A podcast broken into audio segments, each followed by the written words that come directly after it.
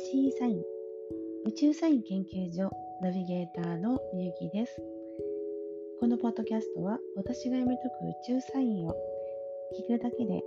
あなたの潜在意識にアプローチしエネルギーレベルの次元上昇ができるよう遠隔シェアを行いながらお届けしております、えー、さて今日はエピソード54ということで2021年初めての新月。ヤギ座の新月の、えー、解説をしたいと思います、えー、1月13日ということで、あのー、今日ですね14時ぴったりにヤギ座23度で新月になります。はいえー、今回のですね配置の件で、えー、結構いろいろと動きが変わるだろうなというふうに見ています。まあね、あまり厳しいことなんて言いたくないんですけども本当にやるべきことをと進むべき道をしっかり選択しているのかどうかっていうのをこう見せつけられるようなそんな新月になるんじゃないかなというふうに思います。はい、えー、ちょうどですね、あの今、まあ、第3弾、コロナウイルスの関係で、えー、ちょうどあの緊急事態宣言とかね、えー、全国でいろいろと行われてあのスタートしているところではある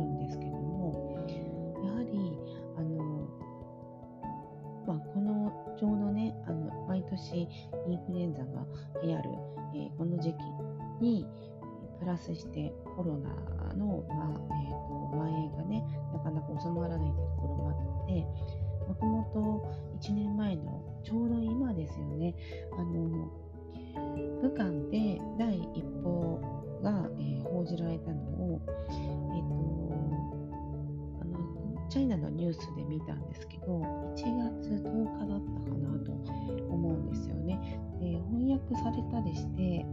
多分日本のなんかメディアではなかったと思うんですけど、まあ、そういうブログ等をねあの集約して発信してくださってる何かの、えっと、サイトで最初に多分お知らせが上がったのが、えっと、25日1月の末ぐらいだったかなというふうに記憶をしています。えっと、実際その武漢で第一報があるよりも前ですけど、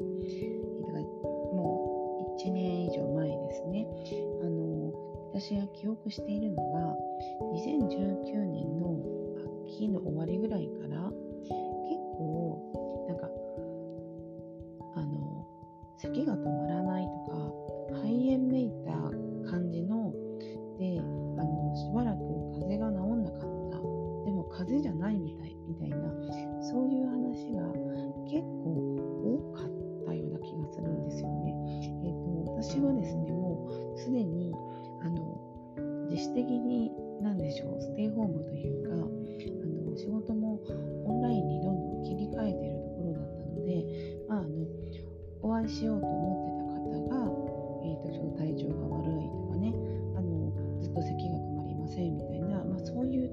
よく見ていて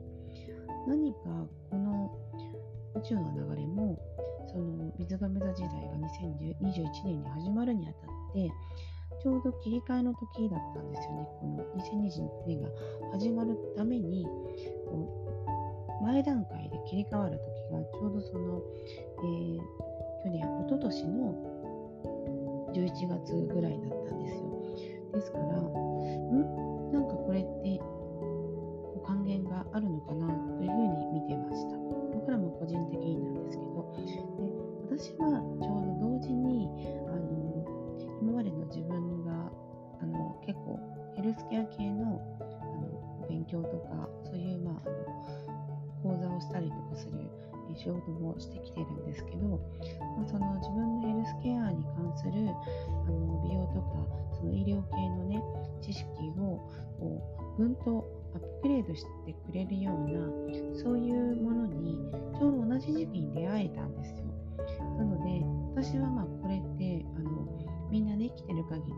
ヘルスケアって大事だと思う方多いですよね。やっぱり健康って失ってから初めて大事さに気づくものなので、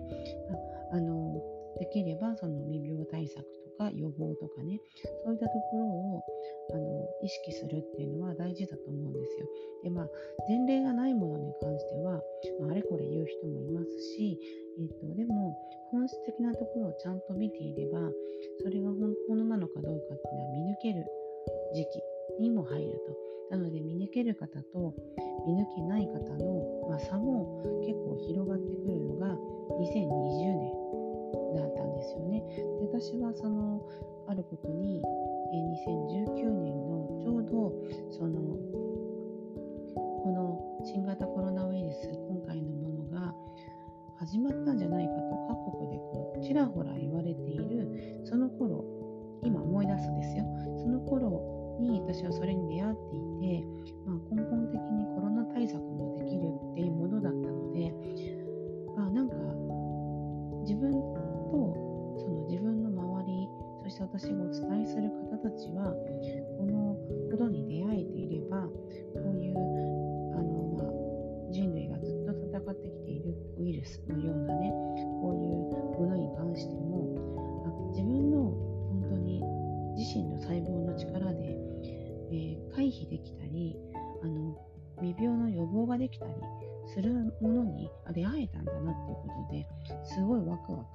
したのを覚えてるんです。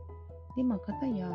あのー、まあ、お会いしてお話シェアしてあげようかなと思ってた方たちが、ちょっと肺炎がこんなになっちゃったとかね、そういうのを見ていて、それでのちょうど1年前の今ぐらいに、あのー、ちょっとある筋から第一報が入って、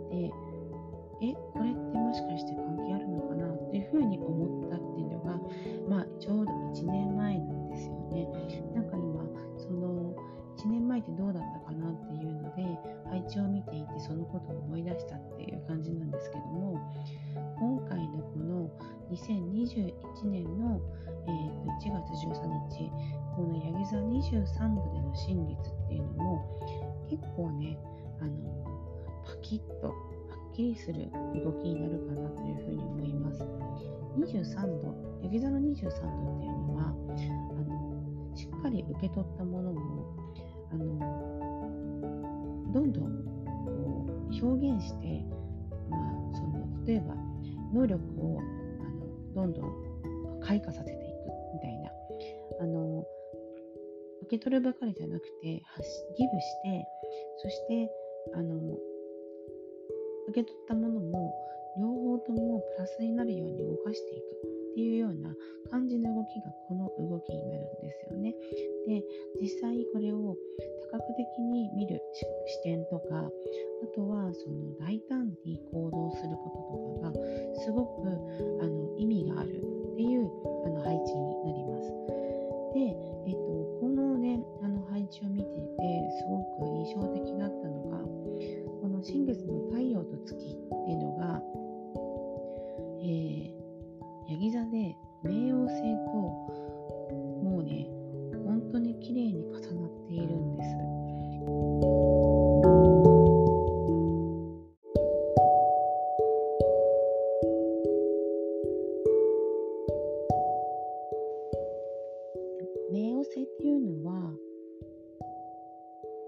もう徹底的に変革、まあ、変容しましょうっていう、まあ、サインを送ってくるものでで多分ですね、まあうん、なかなか言うほど簡単にできるものではないと思うんですよね。その徹底的にっていう部分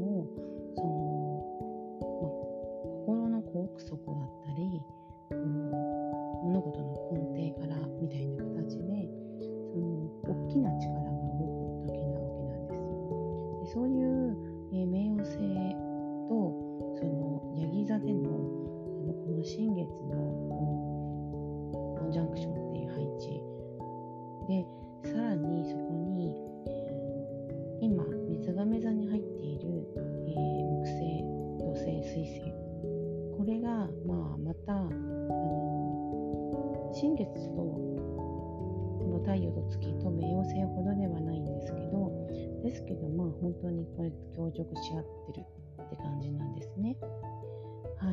そしてその冥王星にあるあのこの3天体と大志座にいる天王星と火星がちょっと配置がねバチバチで対立しているというところなんですね。でまたそのバチバチ対立してるその、えー、大志座の2星とヤギ座の金星は調和していると,、えーとまあ、そういうあの流れになります。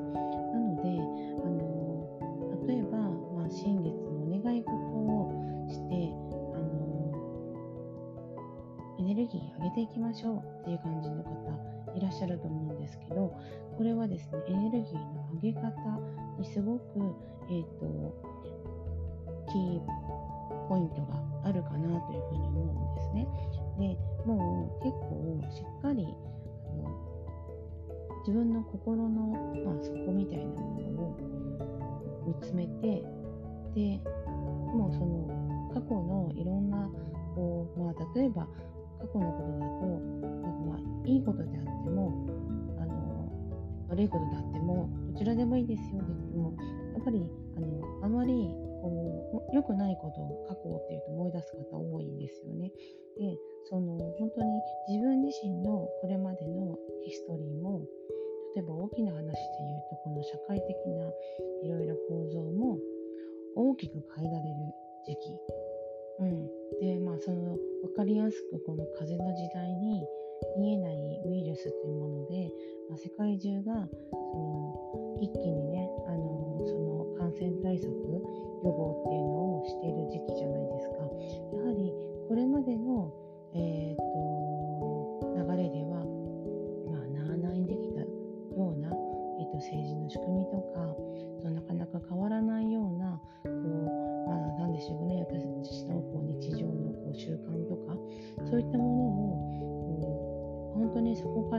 いこうってことをもう今決意しましょうとそう言われているような配置だなというふうに、えー、考えてるんですよね。で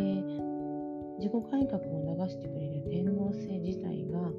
水亀座の、えーと、と支配星なんです。はい、ですからあのちょうどねあの昨日だか今日だかにこのまさに水亀座の星座の方で、えーとま、この何年か23年ぐらいずっと一緒にソウルトレーニングしている方がいるんですけどこの方のこのこの7年のテーマは自分の、えー、居場所の変革だったんですよ。自己改革。もちろん住むところもなんですけど、えー、社会的な居場所の変革っていうのもその方のテーマ大きなテーマなんです。で、ちょうどねあのこのテーマに入りますよっていう時にあの自分の過去をきれいに、えー、と1つもう2つもグレードアップして、えー、離婚なさってあのお家を出てっていう形で、えー、お子さんとね一緒に住み始めたと。はい、であの今年だったかな？あ去年だったかな？あのずっと勤めだったお仕事もきれいにえーと、あの辞められて本当に自分自身が自由でやりたいことができるような素地を整えて方なんですよ。まあ、でもやはりこのヤギ座時代、まあ、その去年の、ね、年末までの状況だと、まあ、不安とか出てきてしまうのは、まあ、の致し方ないぐらいすごくいろいろあるんですけどやはりこの冥王星がちょうどそこにあの起こってるからなんですよね。はい。ですけど、この去年末、昨年末に一度こう、切り替わってはいるので、そして水亀座時代に入っているので、まずその居場所に関してのいろいろと変革が起こるだろうというふうに思ってました。で、まあ、あのいろいろとね、あのいつもソウルトレーニングあのしてらっしゃる方で、えー、他にも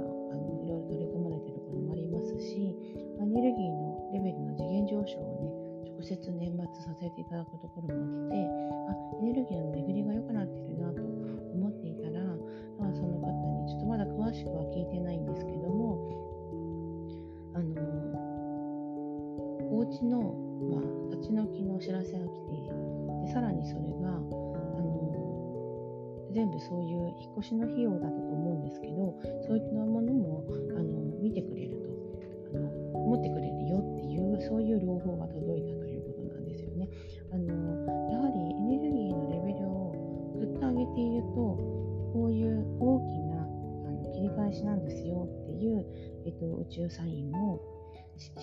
とも自分の、えー、潜在意識宇宙意識のところの扉が開いていると受け取りやすくなって、あのー、本当にびっくりするその、えー、動きっていうのがあの起こってくるということになる予定の形になります。はい、あの実際ね去年の2月13日にお羊座で天王星と火星を重なってたんですけどちょうど天王星がまあ牛座に移動してのあのこの初めて火星が重なってくるっていうタイミングっていうのは去年の2月の半ばとは全く違うあの違う価値観みたいなものとか新しいあのベース作り、豊かさの作り方みたいなものを見せてくれるようなことが起こってくるかなというふうに思います。はい、でこのヤギ座の動きっていうのは、えっと、すごくその1年のベースのものになるのでこのヤギ座の新月の期間っていうのは、えーと、私自身もすごく大事に、えーと、してるんですけども今年はね結構配置が本当にあの分かりやすく、えー、現実を見せてくれるタイミングになるだろうなというふうに思います。はい、で実際今回のこの天王星が大志座にいる時の、えー、火星が天王星と重なるタイミングっていうのは今回、まあ、京都ですね。それと、えー、2年後の夏、えー、1年後の夏ですね。2022年の8月。それから次が2024年の夏になります。はい。なのでこういう大きい重なり実際にこう動かしていくことが今日この新月からスタートですので、あのこの宇宙サインお聞きの皆さんは、えーと、そういう形で宇宙サインを受け取ってあのハッピーな毎日が送れるようにと願って今回のエピソード54